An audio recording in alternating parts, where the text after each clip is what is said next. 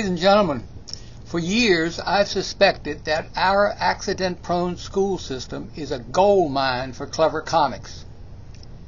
Me, I'm not waiting for Superman. Public schools are just too weird. The Man of Steel will look foolish fighting to the death against Silly Putty. To speak truth about this demented demi-monde, we need a voice, a mind, a way of thinking as deranged as the system itself. You know, we need somebody like Lewis Black. You know him. He's the quintessential angry comic. On stage, he appears to be having a seizure. His hands tremble upward in gestures of helpless rage. Spit seems to fly from his mouth as he hurls bombs made of bitterness. It's easy to imagine him chomping off these insults. Open quote. Kids can't read their diplomas. They can't find this country on a map. You're teaching them what? No, you're teaching them nothing. You are keeping them empty-handed and stuffing them in a deep hole and paving it over with asphalt made from chopped-up encyclopedias. And what's that you're saying to them? Goodbye, suckers. End quote. Here he might shake and shudder all over a, a, trade, a trademark gesture of disgust. Lewis Black, his style, his comedy, the way his mind functions, is the perfect counterpoint to the bogosity shown in our education establishment.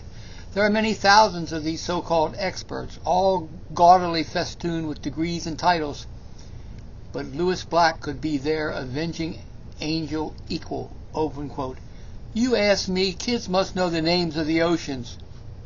But no, our superintendents and principals ask, why? Why would children need such information? Well, how about because they are human? They are alive. Because kids are not vegetables, not tomatoes growing on a vine. They are the future of the country, and they don't know the names of the oceans that wash against our shores. Blah, blah, blankety, blank, blah. Close quote. Lewis Black does not look too healthy.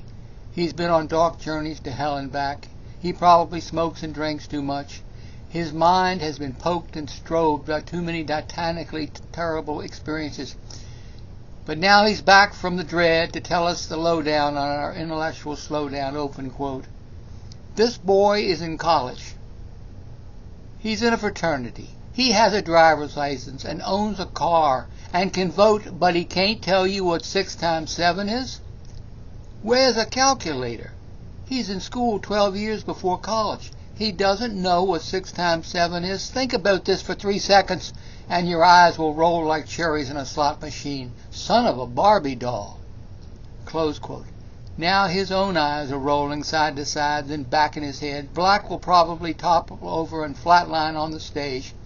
No, he rights himself as he gazes almost idiotically at the audience, assembling, as it were, a giant jigsaw puzzle. His thoughts. His head twitches on an unsteady stalk.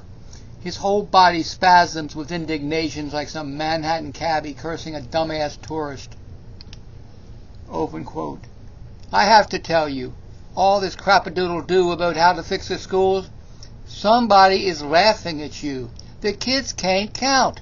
They can't read. But somehow it's always somebody else's fault, not the people running the schools, not one bit.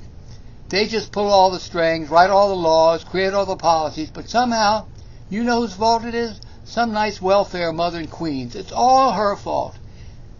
It's some eight-year-old's fault because he played a video game. Sure it is. End of quote. Now Black is pacing like a tiger on meth, t ten steps to our left, eight steps back the other way. Can he hold himself together? Will he explode like that can't-stop-eating guy in Monty Python? Bits and pieces of Lewis Black, ten rows out, but people are screaming with joy. Open quote. These kids can't read a cereal box. They can't read a sign on the street. Who the heck is in charge of reading?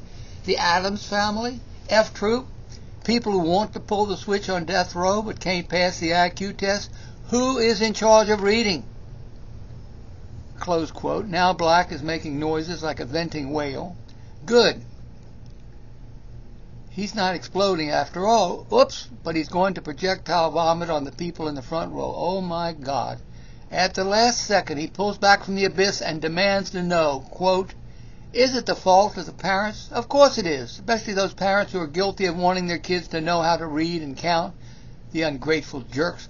They don't appreciate the point of being dumbed down. These stupid middle-brow parents want their kids to know the names of the oceans. What's the matter with them? Close quote. Now, Black himself never said any of these things, but he should. And all the other comedians should jump into the K twelve mess. Sure, it's a big crime scene, so you could be sad about it if you want. But we can also see the humor, because these pretentiously pretentious pretenders constantly announce new breakthroughs that God personally sent down to lift our children out of ignorance and illiteracy. Whoops! Didn't work. Again, kids are even slower now. Now, you see, that's funny, if you can stop crying. Thank you. Overview. Let's Fix Education explores seven of my favorite themes. First, this podcast is a meditation on what I call the K twelve crime scene. So many destructive ideas. Understanding them is the key to fixing them. Two, by doing that we will have better schools at less cost. Three, nothing much changes decade to decade. decade. The big questions of the nineteen thirties were the big questions of the nineteen sixties and the nineteen nineties. Any subject we discuss can easily intersect with any other subject. Most people instinctively want traditional education, but the education establishment fills classrooms with progressive gimmicks. The result is that we have a standoff, and that's why you run into the same ideas over and over.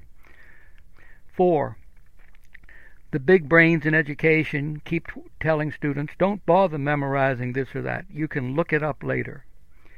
B B King, comma, the great guitarist, is much smarter. He said, the beautiful thing about learning is nobody can take it away from you. Five, Lenin's ghost wanders through our school system. The hard left thinks big. If they have to kill millions of people to build their perfect society, that's okay.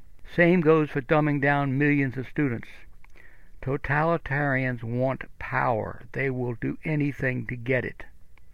Six, if we are going to survive, we have to take each child to his or her limit. As it is, we are creating millions of subeducated students, from K right through college. Seven, analyzing education, especially dysfunctional education, is a lot more intellectually interesting than most people suppose. You'll enjoy this. Finally, P S my book, Saving K twelve, runs parallel to everything discussed on this podcast. I also have an education site, improve dash education dot org, with seventy articles that complement everything discussed here. And I have hundreds of articles on the Internet. Enter a topic in Google with my full name, Bruce Deitrick Price, and let Google make suggestions. Thank you for visiting.